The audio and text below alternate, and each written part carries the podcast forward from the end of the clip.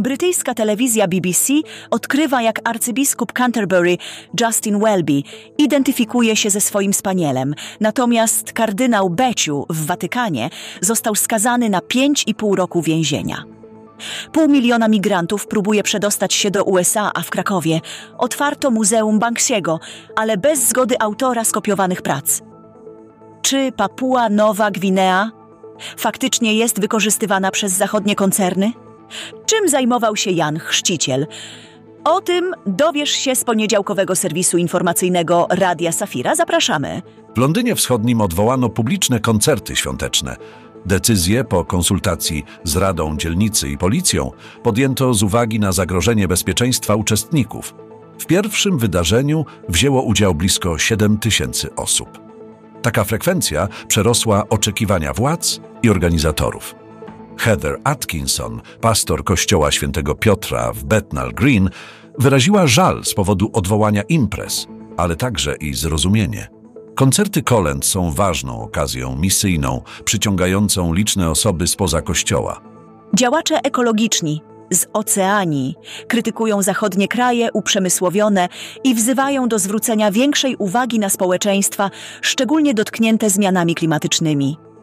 Przewodnicząca Katolickiego Stowarzyszenia Kobiet na wyspie Bougainvillea, Helena Hakena, odniosła się w szczególności do wydobycia miedzi, litu, niklu i metali ziem rzadkich w Papui Nowej Gwinei.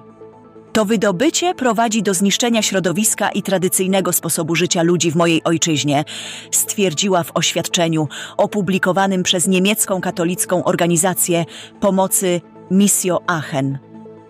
Podkreśliła, że dochody z wydobycia nie docierają do zwykłych ludzi.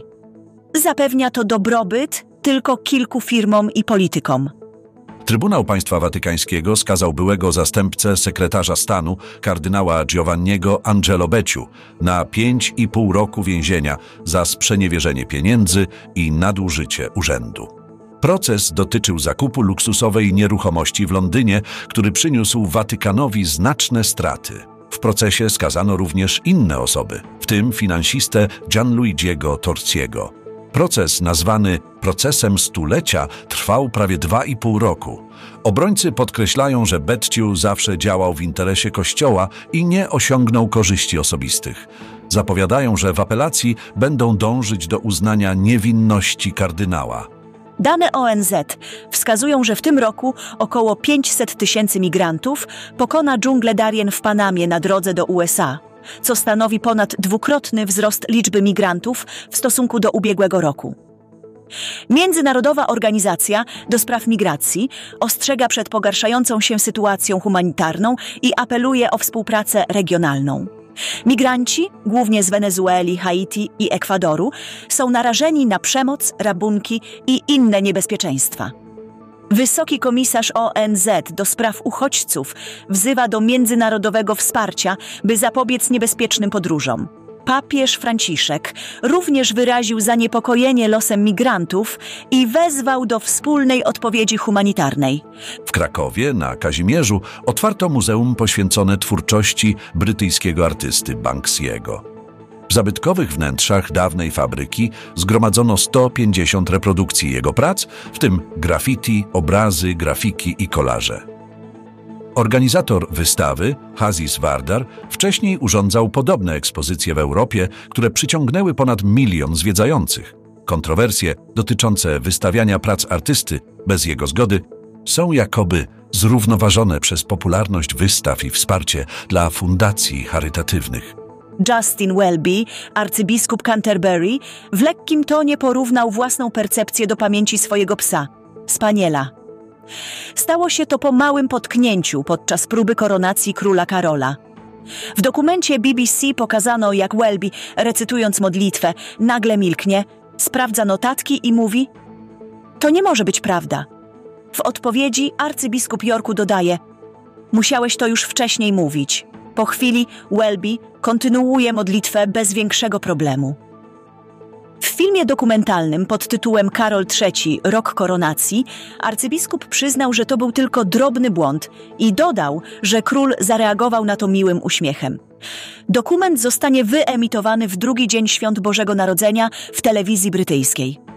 W górach Norwegii odkryto wyjątkową złotą monetę z wizerunkiem Jezusa Chrystusa. Moneta pochodząca z Cesarstwa Bizantyjskiego datowana jest na lata w przedziale 977-1025 naszej ery. Na awersie widnieje podobizna Jezusa, a na rewersie cesarze Bazylii II i Konstantyn VIII. Teraz eksperci zastanawiają się, jaką drogą moneta mogła trafić do Norwegii i kto ją zgubił. W czasach, gdy Jerozolima żyła imieniem Jana Chrzciciela, wielu uważało go za Mesjasza. Jednak Jan, skromny i pełen pokory, zawsze odsuwał od siebie wszelkie tytuły. Jego życie i nauczanie, o którym wiemy z Ewangelii Jana, ukazuje go jako głos wołającego na pustyni, przygotowującego drogę dla Pana. Mimo trudnych czasów, pełnych wojen i niepewności, Jan nie tracił wiary w Boga, ucząc nas, jak pielęgnować nadzieję. Jan Chrzciciel przypomina nam o naszej roli jako świadków światła, którym jest Jezus. Jego życie, pełne pokory i wierności, nawet w najtrudniejszych okolicznościach jest inspiracją, by niezależnie od wyzwań przygotowywać drogę dla Boga i podążać z Nim w jak najszerszym gronie.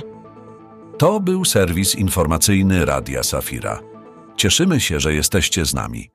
Miłego tygodnia, niech nam wszystkim Bóg błogosławi.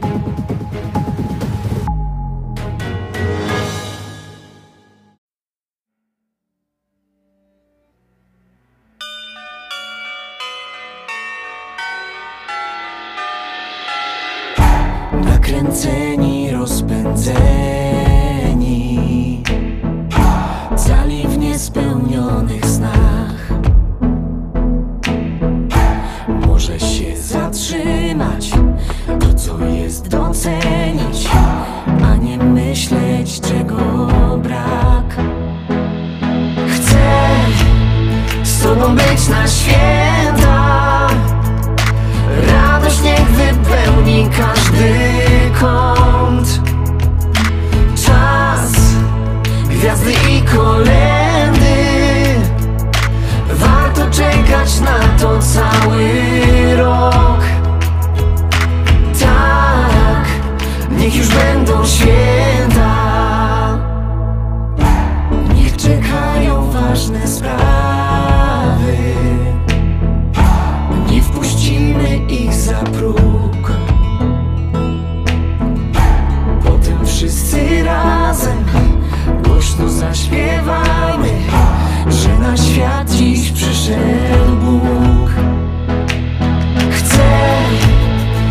Tobą być na święta